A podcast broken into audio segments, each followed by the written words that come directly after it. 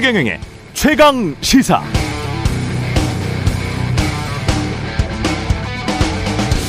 네, 그러니까 이런 논리였습니다. 복싱 경기를 하는데 상대방이 글러브를 벗어 던지고 주먹으로 때리고 할퀴고 심판까지 달려들어 복부를 강타하는데 나는 계속 글러브 끼고 권투 경기를 지속하라는 말이냐. 난 그런 불공, 불공정한 경기 못하겠다.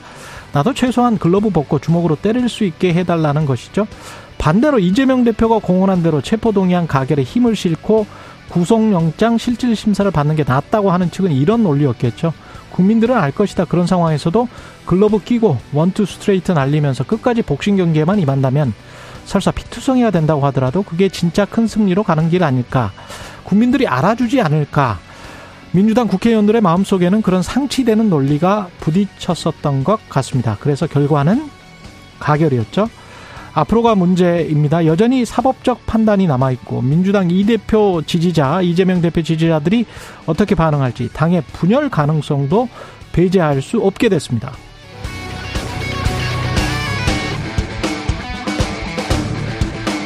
네, 안녕하십니까. 9월 22일 세상에 이익이 되는 방송 최경련의 최강시사 출발합니다. 저는 KBS 최경련 기자고요. 어제 방송에서 배준영 국민의힘 의원이 국회의원 불체포 특권에 대한 국민 여론을 언급했는데요. 여론조사 개요를 빠뜨렸습니다. 말씀드리겠습니다. 뉴스핌 의뢰로 여론조사 전문기관 RN서치가 지난 4월 9일부터 10일 국회의원 불체포 특권 폐지 여부에 대한 의견을 물은 결과 폐지해야 한다는 응답이 53.2%, 유지돼야 한다는 응답은 34.1%, 잘 모름은 12.7%로 나타났습니다. 자세한 내용은 중앙선거 여론조사심의 홈페이지에 참조하시면 되고요. 최경영의 최강시사 유튜브에서도 실시간 방송합니다. 문자 참여는 짧은 문자 50원, 긴 문자 100원이 드는 샵9730 콩 어플 무료고요. KBS 일라디오 채널 정치, 경제, 사회문화 등 다양한 명품 콘텐츠가 있습니다. 구독과 좋아요, 댓글 많이 부탁드립니다. 오늘 최강시사 뉴스 언박싱 확장판 있고요.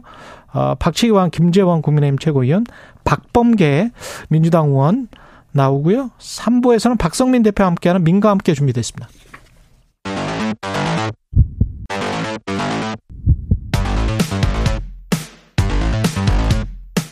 오늘 아침 가장 뜨거운 뉴스 뉴스 언박싱 네, 오늘 뉴스 언박싱 확장판이 있는 날입니다. 민동기 기자, 김민하 평론가 나와 있습니다. 안녕하십니까? 안녕하세요. 예, 어제 이재명 민주당 대표 체포 동의안이 가결됐는데 현장에 음성이 준비되어 있습니다. 그 이야기 먼저 듣고 어, 진행하겠습니다.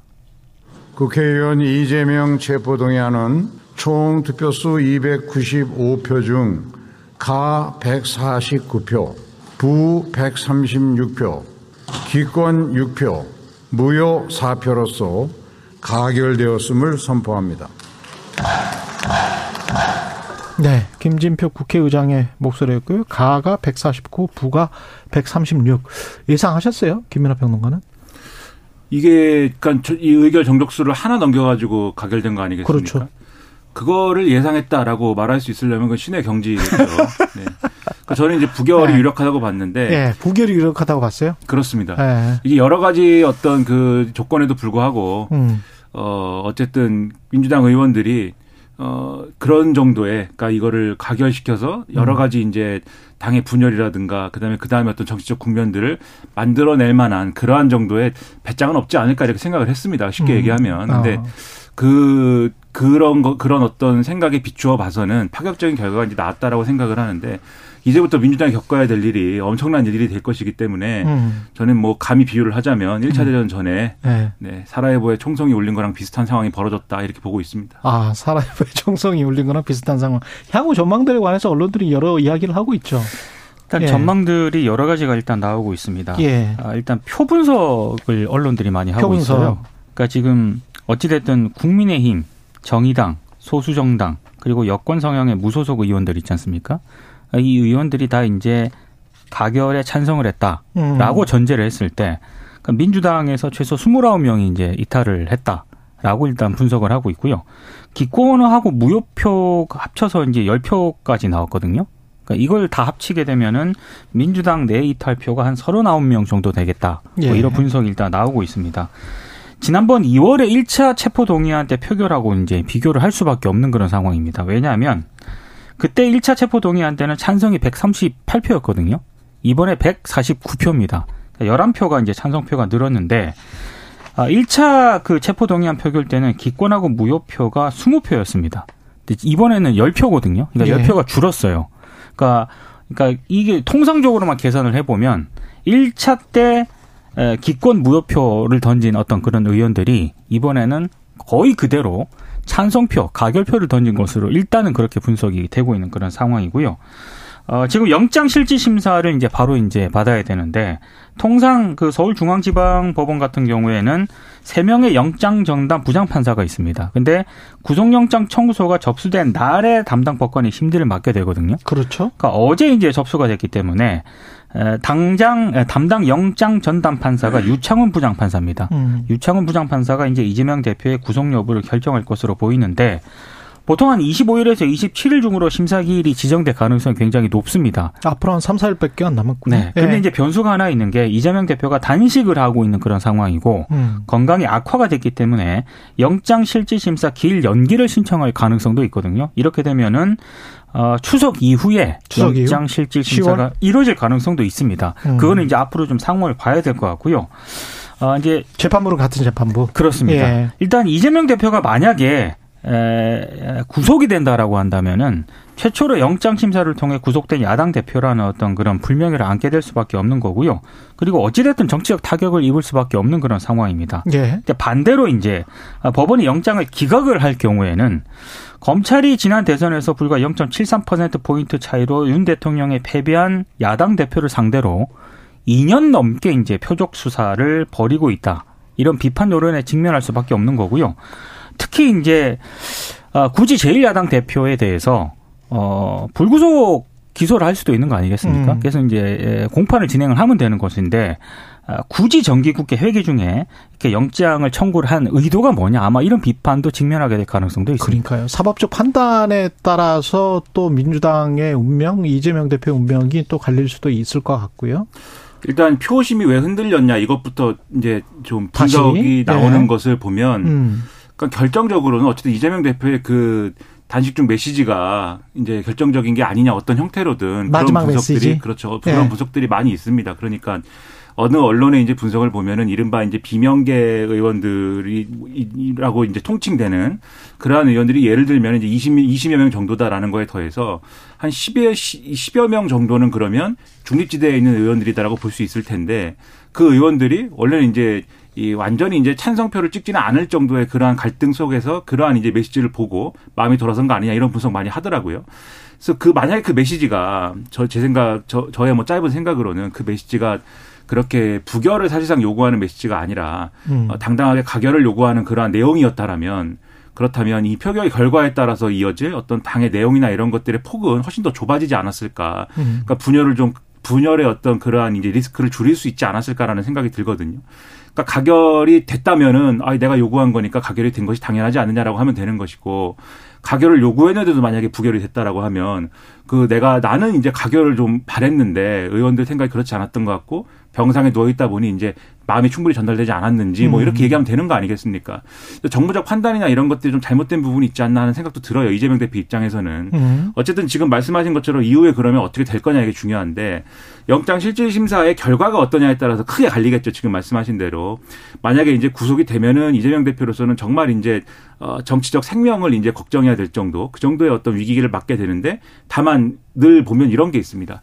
구속됐는데 법원에서 무죄 나오는 경우가 없는 게 아니죠. 그렇죠. 법원에서 법원에서 이제 어떻게 판결이 또 나느냐에 따라까지 봐야 될 것이고 사법적으로. 근데 그게 총선 전에 1심 판결이 날 수 있느냐 없느냐 그것까지 우리가 판단해야 되는데 여기서 이재명 대표의 정치적 생명이라는 건 대선까지 가는 걸 얘기하는 거고요. 것 같. 그렇죠. 대선까지 그렇죠. 가는 걸 얘기하는 네. 거고 그 다음에 만약에 이제 이게 기각이 됐다라 그러면 어. 지금 민동 기자님 말씀하신 것처럼 총선에 직접적인 영향을 미치는 형태로 뭔가 이제 이재명 대표 리더십이 좀 사는 어떤 효과가 있겠죠. 그렇죠. 그래서 이제 영장 실질심사에 달렸다라고 보고 그 다음 국면이 또 있습니다. 예를 들면은 구속이 됐다라고 치면 기각이 되면은 그걸 이제 다시 이제 또 약간 도돌이표처럼 와서 이제 이재명 대표 체제로 가는 거지만 이제 구속이 됐다라고 하면은 그 다음에 어떻게 할 거냐. 그러니까 이재명 대표가 구속된 상태에서 사퇴를 하는 거냐, 음. 아니면은 나는 끝까지 옥중에서도 공천을 할 것입니다. 뭐 이런 분위기로 가는 거냐. 왜냐하면 실제로 친명계 일부에서 그런 얘기가 있었던 거잖아요. 그래서 뭐 그게 좀 저는 가능하다고 생각하지는 않는데 어쨌든 그런 분위기로 가는 거냐에 따라서 갈릴 수가 있고 만약에 대표가 사퇴를 하면은 비대위를 하는 거냐.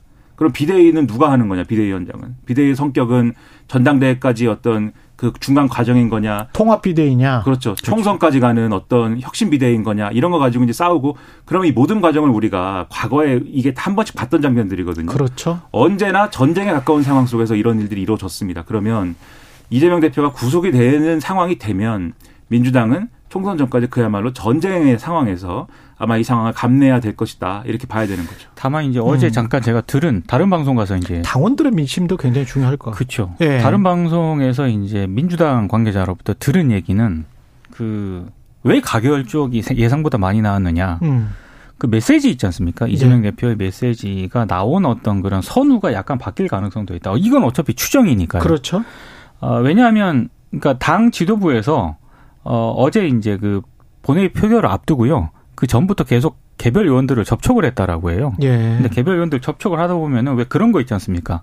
분위기라든가 이런 걸 네. 알 수가 있잖아요. 근데 어, 좀 싸하다는 그런 표현 있지 않습니까? 음. 통화를 할때그 예. 싸하다는 그 의원 느낌이 나는 의원이 30명이 넘었다라고 합니다. 그래서 아, 그래서 아마 이재명 대표가 그런 메시지를 나온 것이고 그렇다라고 한다면은 음. 그 이재명 대표의 메시지가 큰 변수는 아니었던 것 같다. 애초 의원들이 네. 좀 그럴 수도 그 있고. 부분에서 네. 그 부분에서 저도 이제 돌아다니다 보면은 여러 네. 얘기를 듣게 돼요. 예. 근데 그 부분에서도 똑같이 저는 생각을 한게 음. 그러니까 만약에 이게 정말 내가 메시지를 어 냈다라고 하는 거에 대해서 분위기가 그랬다고 하더라도 아니 분위기가 예를 들면 어. 이게 간당간당 하겠다라든지 예. 아 위험할 것 같다라고 판단을 했으면 제가 볼 때는 오히려 그럴 때 가결 메시지를 내는 게 맞다는 겁니다. 음. 그래야 리스크를 줄일 수 있는 것이고 예. 그럴 때 내가 부결시켜 달라라고 호소하면은 이 30명 중에 예를 들면 10명을 건질 수 있을 거다라고 판단을 했다면 그것은 정무적으로 실패한 판단일 수밖에 없는 거다라는 생각을 저는 했다는 것이고 물론 이제 다른 어떤 뭐 다른 정- 의견도 충분히 그렇죠. 있겠죠. 그렇죠. 예. 있겠지만 음. 그런 느낌이 들었던 거 결과적으로는 제가 볼 때 이 상황, 이 결과만 놓고 봐도 이게 그 부결 메시지 때문에 부결해달라는 메시지 때문에 훨씬 더 이제 이 어떤 균열이 커질 수 있는 그런 조건이 완성된 거 아니냐 이런 생각이 드는 거거든요. 그러니까 결과는 실리라고 보면 그 전에 행위들은 명분이라고 보- 봐야 되거든요. 근데 그 명분이 본인이 해왔던 말과 일치하느냐 안 하느냐가 아무래도 민주당 지지자들은 어떻게 생각할지는 모르겠지만 다른 쪽에 있는 지, 그 일반적인 국민들은 그 명분과 실리가 일치할 때 그럴 때 아 정치가 좀 어, 잘하는구나 작동하는구나 뭐 이렇게 볼 확률이 높겠죠 아무래도 예. 그렇죠. 그리고 이제 또 어제 약간 예. 그런 정황을 좀 볼 수가 있는 게 음. 박강원 원내대표가 이재명 대표를 이제 병문안에 가지 않았습니까 어제 이 표결하기 전에 그리고 나서 이제 박강원 원내대표하고 이재명 대표가 나눈 대화의 내용이나 이런 것들을 이소영 원내대변인이 브리핑을 했는데 이런 거였어요. 당의 어떤 통합적 운영이나 이런 것들을 할 것이고 그렇죠. 어, 그것에 준해서 이제 좀 당을 혁신을 할 것이니 이것을 이제 고려해 달라 이런 대화를 나눴다 이제 이런 얘기지 않습니까? 근데 그게 어떻게 들리냐면 어, 그러니까 당의 통합적 운영을 한다라는 것의 취지는 비명계 의원들이 어떤 불만을 갖고 있더라도 예를 들면 불만이라는 게 총선 전망일 수도 있고 이재명 대표의 사법 리스크에 대한 대응일 수도 있고 자신들의 공천 문제일 수도 있겠죠. 이런 불만을 갖고 있더라도 이번에 부결 부결에 이제 표심을 실어주면 당신들을 예를 들면 공천 학살이라든지 또는 이 예를 들면 뭐 총선 전에 어쨌든 거취를 정리한다든지 뭐 이런 형태의 어떤 절충안을 마련할 수 있다라는 어떤 메시지로 들릴 수도 있어요 그게 근데 만약에 그런 것들이 진행이 됐다면 그거야말로 또 국회의원들이 민주당 국회의원들이 좀 진짜 공천만 바라보면서 그러면서 정치를 하고 있는 것 아닌가 해서 저는 그런 뭐 찌라시가 좀 돌던데 어제 많이 돌았습니다. 예. 예. 그러면 더 큰 문제다라는 그러니까 물론 생각이 들더라고요. 이소영 원내대변인 예. 같은 경우에는 그건 사실 아니다라고 일축을 하긴 했습니다만 예. 어, 박광원 원내대표가 이재명 대표를 만나서 음. 그런 얘기들을 할때 음. 실제로 구체적으로 어떤 얘기가 오갔느냐. 그래서 통합이라는 단어가 나왔는지 안 나왔는지도 그러니까 그 상황에서 왜, 왜 통합을 위해서 뭘 어떻게 어떻게 이런 게 공천 나눠 먹기처럼 들릴 수도 있거든요. 향후에. 그래서 예. 제가 말씀드리는 게 음. 저도 뭐 저는 지- 그런 소위 말하는 지라시를 주는 사람이 없습니다. 그래서 아? 저는 보지도 못했는데 예, 예. 근데 제가 말씀드리는 거는 그러한 이제 메시지가 예를 들면 그런 표결을 해야 되는 상황에 있는 비명계 의원들한테 어떻게 보였을까라는 점에 대해서 보면 네. 이게 뭔가 이재명 대표가 사법 리스크에 대해서 스스로 이제 매듭을 풀기보다는 이 비명계의 어떤 움직임 이런 것들을 그 지금 말씀하신 대로 음. 공천이 불안해서 그런 것이다. 네. 라는 차원으로 축소해서 그것에 대해서 어떤 자신들의 진정성이나 이런 것들을 훼손한다라는 느낌을 받았을 수도 있다라는 거예요. 그런 음. 것들이. 근데 지금 제가 이런 말씀 드리는 게 또 왜냐면 지금 이제는 이제 완전히 이제 총성이 울려가지고 내전의 상황으로 가는 거 아니겠습니까? 네. 어제 상황 보면은 좀 이따 뭐 말씀해 주실 것 같은데 최고의 경우에는 이거 해당행위다라고 지금 규정을 하고 있어요. 이, 아하. 이 이제 찬성표결한 거는 해당행위다 분명히 지도부의 어떤 방침이나 이런 것과 어긋나는 것이기 때문에 최고의 규정은 해당행위를 했다. 그렇죠. 그러면, 국회의원들이 그렇죠. 그러면 어떻게 해야 되겠습니까? 해당행위를 한 사람들을 찾아내야 되겠죠.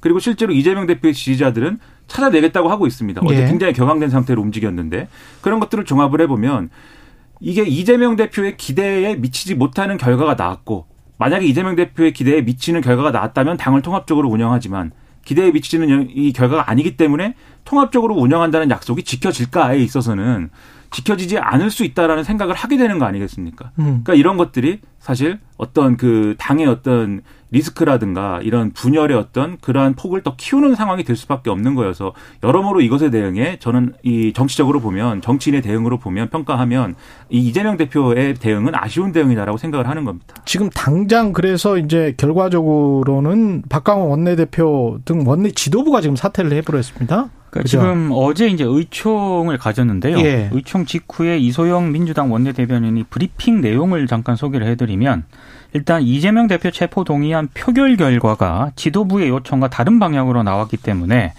이 모든 상황에 대한 책임을 지고 박광원 원내대표가 사의를 표명했다. 이렇게 음. 브리핑을 음. 했습니다. 이 시간부로 원내대표단은 총사퇴다. 이렇게 얘기를 했고요.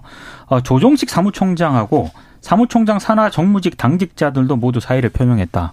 이게 이제 음. 브리핑 내용입니다. 예. 아, 다만 이제 장 지도부 최고위원들은 사퇴하지 않기로 했는데요. 민주당 최고위원회가 어젯밤 11시 43분쯤에 입장문을 공식적으로 발표를 했거든요. 근데 여기 내용을 보면 아까 김민하 평론가가 얘기한 그런 부분 아, 일단 그 최고위원들이 조속히 당을 안정시키고 이재명 대표를 끝까지 지켜낼 것이다라고 얘기를 하면서 어, 차기 원내대표는 또 빠른 시일 내에 당원 당규에 따라 선출하겠다라고 얘기를 했는데요. 일단 체포동의안에 대한 본회의 가결 투표는 용납할 수 없는 명백한 해당 행위다라고 규정을 했고 또 아울러 이재명 대표가 단식을 지속하는 것은 아, 건강에 치명적인 손상을 줄 수 있기 때문에 중단을 해야 된다. 뭐 이런 입장을 내놓았습니다. 근데 어제 의총에서는 뭐 지도부가 총사퇴해야 된다. 이런 주장도 나왔고요. 원내 지도부가 사퇴를 해야 된다. 뭐 이런 주장이 서로 맞섰다라고 하는데 아무래도 이제 비명계 의원들은 당 지도부가 책임을 져야 된다. 이런 좀 주장을 한 것으로 일단 언론에 보도가 되고 있습니다. 그러니까 이게 분위기가 그래서 묘해질 수밖에 없는 게 예를 들면 이재명 대표가 최고위를 주재할 수 없는 상황이라고 하면 지금 그런 상황이지 않습니까? 병원에 있으니까. 그럼 원내대표가 주재를 해야 되거든요. 원내대표가 이제 그만둔 거 아니겠습니까? 사퇴한 것이잖아요. 그러면 이제 이제 이 수석 최고위원인 정청래 의원이 이 최고위를 주재를 하게 되는 거죠. 그런데 이 언론의 분류상으로는 소위 말하는 뭐 친명 강경파 뭐 이렇게 돼 있는 거잖아요 정청래 의원이 그러니까 이런 것들에 대한 수싸움이나 이런 걸로 여의도 정치를 보는 사람들은 막 이런 얘기를 하기 시작해요 이제 누가 그러면 앞으로 뭐, 어, 예를 들면 지도부 선거를 하면은 누가 대표가 될 것이고 음. 비대위원장은 누가 되면은 어느 쪽에 유리할 것이고 이런 모든 조건들이 다 민주당 분열과 그다음에 비생산적인 어떤 갈등의 요소가 되는 것이기 때문에 이걸 잘 관리하면서 당의 혁신까지 가는 게 중요한데 이, 기왕 이런 일이 벌어졌다라고 하면 어쨌든 이걸 생산적으로 혁신의 어떤 동력으로 삼아야 되는 그런 상황을 만들어야 되지 않습니까? 근데 지금 이제 어제까지 일단 어제의 움직임은 그런 상황과는 좀 거리가 멀었고 의원총회가 상당히 살벌했던 것 같습니다. 그래서 어, 이 언론에 이제 인용 보도된 이제 의원총회 하다 나온 이제 의원의 말을 보면은 누구 하나 잡을 분위기다라는 얘기도 있고 심지어 이제 홍익표 의원은 나는 탈당은 탈당을 하고 싶다 이런 얘기도 했다고 하는데 음. 그 정도로 이제 분위기가 이 살벌했다는 거예요. 근데 네. 그건 이제 하루로 그치는 것이고 최대한 이 혼란을 수습하는 게 우선이기 때문에 이 혼란의 수습 과정에서 예를 들면 누가 유리하고 누가 먼저 가고 뭐 이런 얘기가 최대한 없도록 하는 게 지금 과제입니다. 그래서 오늘부터는 민주당이 이것을 제대로 해내냐 해내느냐에 따라서 국민의 신뢰가 회복되느냐가 달렸기 때문에 그거에 대해서 집중을 해야 된다는 거죠. 근데 이거를 일종의 이제 이것도 어떤 검찰이 정말 공정하게 수사를 하면서 야당 대표를 탄압하는 것이냐 안 하는 것이냐 이 어떤 관점으로 접근해 볼 필요도 있어요. 왜냐하면 그 민주당 측의 주장뿐만이 아니고 영장을 꼼꼼히 읽어보면 저는 이 부분이 개인의 정치적 목적을 위해 조폭 출신 주가 조작 세력과 유착하면서 경기도지사라는 막중한 지위를 악용하였을 뿐만 아니라 이걸 뭐 팩트와 증거로 잘 설명하면 그렇다고 치고요. 이 부분은 그렇다고 치고 핵위협을 자행하는 북한을 상대로 한 유엔 대북 제재의 무력화를 시도하여 국제 안보까지 위협한 국기문란에 가까운 중대 범죄.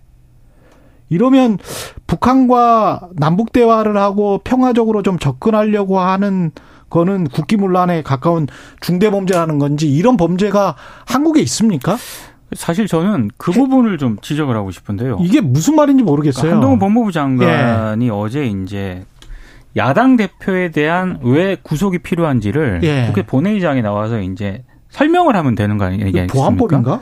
근데 이렇게 설명을 할 때 어제 그 한동훈 장관이 준비했던 그 전문이 예. 또 이제 공개가 됐어요. 예. 그 공개가 됐는데 그 예. 전문이 굉장히 깁니다. 저도 받아봤습니다. 그거를 다 읽으면요. 네. 뭐 어떤 분들 한 1시간 걸리겠다 음. 이런 얘기까지 하고 있거든요. 그런데 네. 그 많은 분량에 지금 최경영 기자께서 얘기한 그런 부분도 있는데 네. 굳이 그렇게 그런 어떤 내용까지 포함시킬 필요가 있었느냐. 좀 법무부 장관의 태도는 이제 온당한 태도는 아니었다라고 생각합니다. 아니 이게 청취자 여러분 한번 들어보세요. 핵 위협을 자행하는 북한을 상대로 한 이 정치적인 거죠. 북한 나쁜 거 어, 우리 항상 인정하죠. 뉴스 언박싱에서. 아, 유엔 대북 제재 무력화를 시도하여 그러면 어 국제법을 위반한 건가?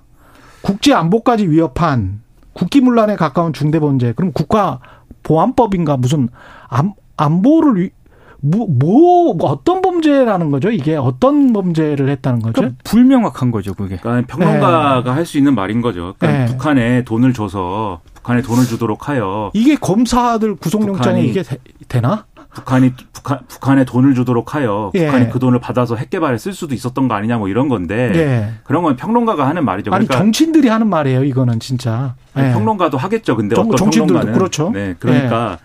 한동훈 장관의 어제 태도에 대해서 말씀드리면 그게 그뭐 이 얘기를 하니까 민주당 의원들이 반발하고 막 소리를 지르지 않았습니까? 그 음. 소리 지른 것 중에 여기가 법정이냐라는 것도 있었거든요. 네. 근데 저는 그 느낌이 들었어요. 이게 법정이냐. 그러니까는 한동훈 장관의 어제 그 태도는 대단히 그 예를 들면 검찰이 굉장히 그런 중요한 수사, 언론이 언론의 시선이 집중된 수사에서 구형할 때 있지 않습니까? 그렇죠. 이 범죄가 얼마나 중한 범죄인지를 막 이렇게 강조하는 그런 투로 얘기를 막 했거든요.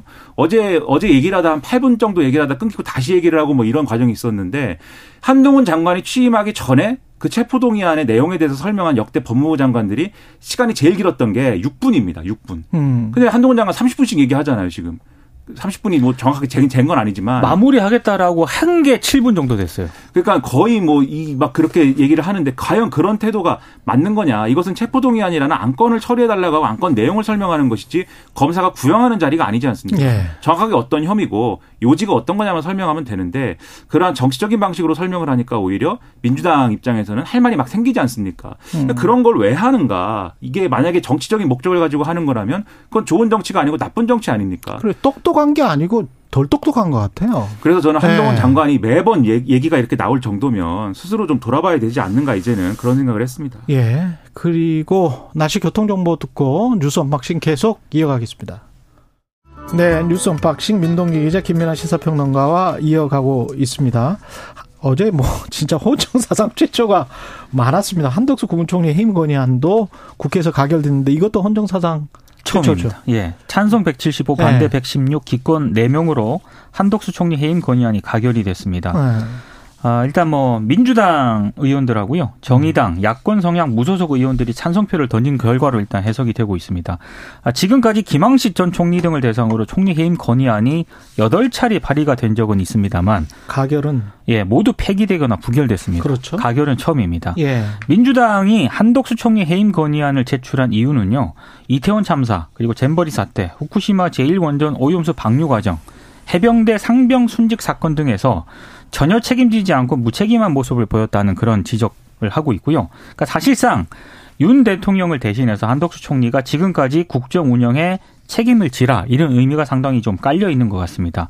국민의힘은 반발했습니다. 내부 갈등 에너지를 외부로 돌리기 위해서 민주당이 정부의 총구를 겨누고 있다. 정쟁용이다 이렇게 비판을 하고 있는데 어찌 됐든 가결이 됐고요. 한독수 총리는 해임 건의안이 통과된 다음에 간부들과 회의를 했다라고 하는데 지금과 같이 열심히 일하자 이런 취지로 짧게 이제 입장을 내놓았다라고 합니다. 근데 결국에는 윤석열 대통령 책상 위로 올라가는 거 아니겠습니까? 근데 거부권을 행사할 가능성이 상당히 높다라는 게 대다수 언론들의 전망이고요. 그래서 뭐 수용하지 않을 그런 방침이다라는 그런 언론 보도가 지금 나오고 있습니다. 이제 거부권 행사라는 건 엄밀히 말하면 국회로 이제 안을 돌려보내는 거니까 이거는 거부권 행사라기보다도 무시하겠죠, 무시. 그러니까 해임 건의라는 해임 건의안이라는 건 말 그대로 이제 국회가 해임을 했으면 좋겠다라고 건의하는 건데 음. 역대 이런 예를 들면 장관이든 뭐든 간에 해임 건의안이 만약에 국회에서 통과가 됐다고 하면 우리나라 어쨌든 상권 분립이라는 게 있고 그리고 대통령의 입장에서는 국회가 그렇게 판단했다고 하면은 고심을 해서 음. 정말 아 국회가 이렇게 판단했다고 하면 그 내용은 뭘까 뭘 잘못했을까 어떻게 해야 될까 이런 거를 고민을 해야 되는 그러한 일이거든요 음. 이거는 그러니까 국민들 상당수도 그렇게 생각하고 있을 가능성이 높기 때문에 대통령도 좀 고민을 하면서 그러면서 내각을 어떻게 좀 바꿔봐야 되나 이런 제스처라도 좀 보이고 그러면 대화를 하면서 그러면 어떻게 할까요? 그렇죠. 이렇게 좀 이야기를 해야 정치가 풀리는데 정치가 안 풀리는 그 모든 원인이 마치 국회에 다 있는 것처럼 하면서 대통령실은 다 국회로 떠넘기고 음. 국회는 대통령이 잘못해가지고 지금 정치가 이 모양이기 때문에 대통령이 좀 바꿔줘야 된다 그러면 대통령이나 대통령실은 또 국회를 무시해버리고. 그렇죠. 이게 악순환이 되풀이될 수밖에 없는 거죠. 그러니까 정확하게 네. 말하면 민주당이 다수인 국회의 말을 듣지 않겠다 이런 음. 의지를 계속 내보이는 거 아니겠습니까? 예. 그래서 이전에 장관들에 대한 해임 건의안도 윤석열 대통령이 거기에 대해서 한마디 말을 한 적이 없어요. 무시한 거예요, 그거는. 무시. 네. 그러니까 이번에도 아마도 무시할 것이다. 무시를 할 것이다. 그러니까 네. 이거는 거부권 행사조차도 아닌 거죠. 거부권 행사 행사할 안건도 아닌 것이기 때문에 음. 무시당하는 일이 되는 것이고 그것도 제가 볼 때는 부적절하고 그런 차원에서 해임 건의안을 통과시킨 민주당의 어떤 그러한 이제 이러한 일은 그럼 결국 이제 민주당이 크게 한번 목소리를 냈다 이외에 지금 정치적 맥락이 없어지는 그러한 상황이 됐다. 그러면 과연 앞으로 우리의 제도적 측면에서 해임 건의라는 제도를 운영을 해야 되냐 이거를 이게 음. 무슨 의미가 있냐 이런 생각을 하게 되는 상황인 것 같고 예. 앞으로 여당 정부 여당 고민이 클 거예요. 왜냐하면 이재명 대표에 대한 어떤 문제로 지금 민주당이 뭐 지도력이 여러모로 유실되는 상황이 되지 않았습니까? 그러면 이게 한덕수 총리라든가 뒤에 말씀하시겠지만 현직 검사 탄핵안 의결이라든가 이런 것들은 어쨌든 이번에 지도부에 따라서 지도부의 결정과 그런 거에 따라서 된 거지만 이후에 사실 야당이 국회에서 협조해야 될 여러 가지 안건들이 있잖아요. 예를 들면 대법원장 임명이라든지 여러 가지가 있는데 다 지금 제가 뭐 이 정부 여당 입장에서 만약에 설명을 한다면 통제가 안 될 거거든요. 음. 협상이 안 될 겁니다. 아무것도. 예. 그거에 대해서 이대로 쭉 다 포기하고 갈 거냐 정부 여당이 이런 점까지 고려해서 이런 것들을 판단해야 된다. 저는 그렇게 말씀드리겠습니다. 현직 검사 탄핵안도 국회에서 가결이 됐고 이것도 처음 있는 일이죠? 네. 예. 이것도 헌정사상 처음입니다. 탄핵 소추 대상은 서울시 공무원 간첩 조작 사건 피해자를 보복 기소한 의혹을 받고 있는 안동환 수원지검 안양지청 차장 검사인데요. 일단 재석 287명 가운데 찬성 180, 반대 105, 무효 2명으로 이제 가결이 됐습니다. 아, 안동환 검사는요, 2014년 그 서울중앙지검 형사 2부 시절 때 서울시 공무원 간첩 조작 사건 피해자인 유우성 씨 있지 않습니까? 예. 이 유우성 씨를 대북 송금 혐의로 기소를 했는데 근데 이 기소한 사건이 이미 2010년에 기소 유예한 사건이었습니다. 기소 유예다. 그러니까 유호성 예. 씨가 국정원 직원들의 간첩 조작 의혹을 폭로를 했고 음. 연루된 검사를 고소한 직후였기 때문에 이거 보복성 기소 아니냐 이런 지적이 나왔고요. 그랬었죠. 실제로 2021년 대법원이 검사의 자의적인 공소권 행사라고 하면서 대북 송금 혐의에 대해서 검찰 공소를 기각을 했습니다. 대법원이 대법원이 이거는 이제 예. 검사의 자의적인, 자의적인, 공소권 행사라고 일단 규정을 한 겁니다. 예. 아 근데 문제는 뭐냐면은 이 안 검사가요 윤석열 정부 이후에도 승승장구했다는 점인데요. 최근 그 인사가 났거든요. 예. 어 25일자로 특수 수사를 지휘하는 부산지검 2차장 검사로 임명이 됐습니다. 그리고 2013년 담당 검사로 또 유우성 씨를 국가보안법 위반으로 구속 기소한 이시원 변호사 있지 않습니까? 이시원 변호사도 대통령실 가지 않았어요? 지금 대통령실 공직기강 비서관으로 임명이 된 그런 그랬죠. 상황입니다. 네. 그래서 어, 유우성 씨를 변호했던 김진영 변호사가 어제 입장을 냈는데요. 어, 이렇게 보복 기소를 담당했던 검사가 어, 주요 보직으로 가는 것은 국가 폭력을 저지르더라도 어, 승진도 할 수 있다는 그런 신호를 주는 것이기 때문에 국가 폭력을 바로잡고 책임을 묻기 위해서는 탄핵이 필요하다 이런 입장을 내놓았습니다. 음. 그러니까 여기에 자유민주주의가 어디 있습니까 지금 이게 대법원이 판단을 어쨌든 한 내용이 있으면 예. 인사상의 어떤 불이익이나 이런 것이 돼야 되는 것이죠. 이게 이런 논란이 있으면 이시원 씨는 징계 까지 받았어요. 이시원 전 검사 같은 경우는 네. 지금 대통령실에 비서관으로 있죠. 예. 그, 그 비서관은 그 비서관인 비서관대로 따로 얘기하더라도 그건 음. 이제 대통령의 인사 철학에 대한 문제니까 예. 왜 그런 인사를 중용하느냐 이렇게 예. 얘기를 하는데 검사의 경우에는 예. 대법원에서 이런 꼬리표가 붙었으면 그 검사가 우리가 종래의 어떤 기준으로 생각을 하면 승진을 할 수가 있을까요? 검사 세계에서?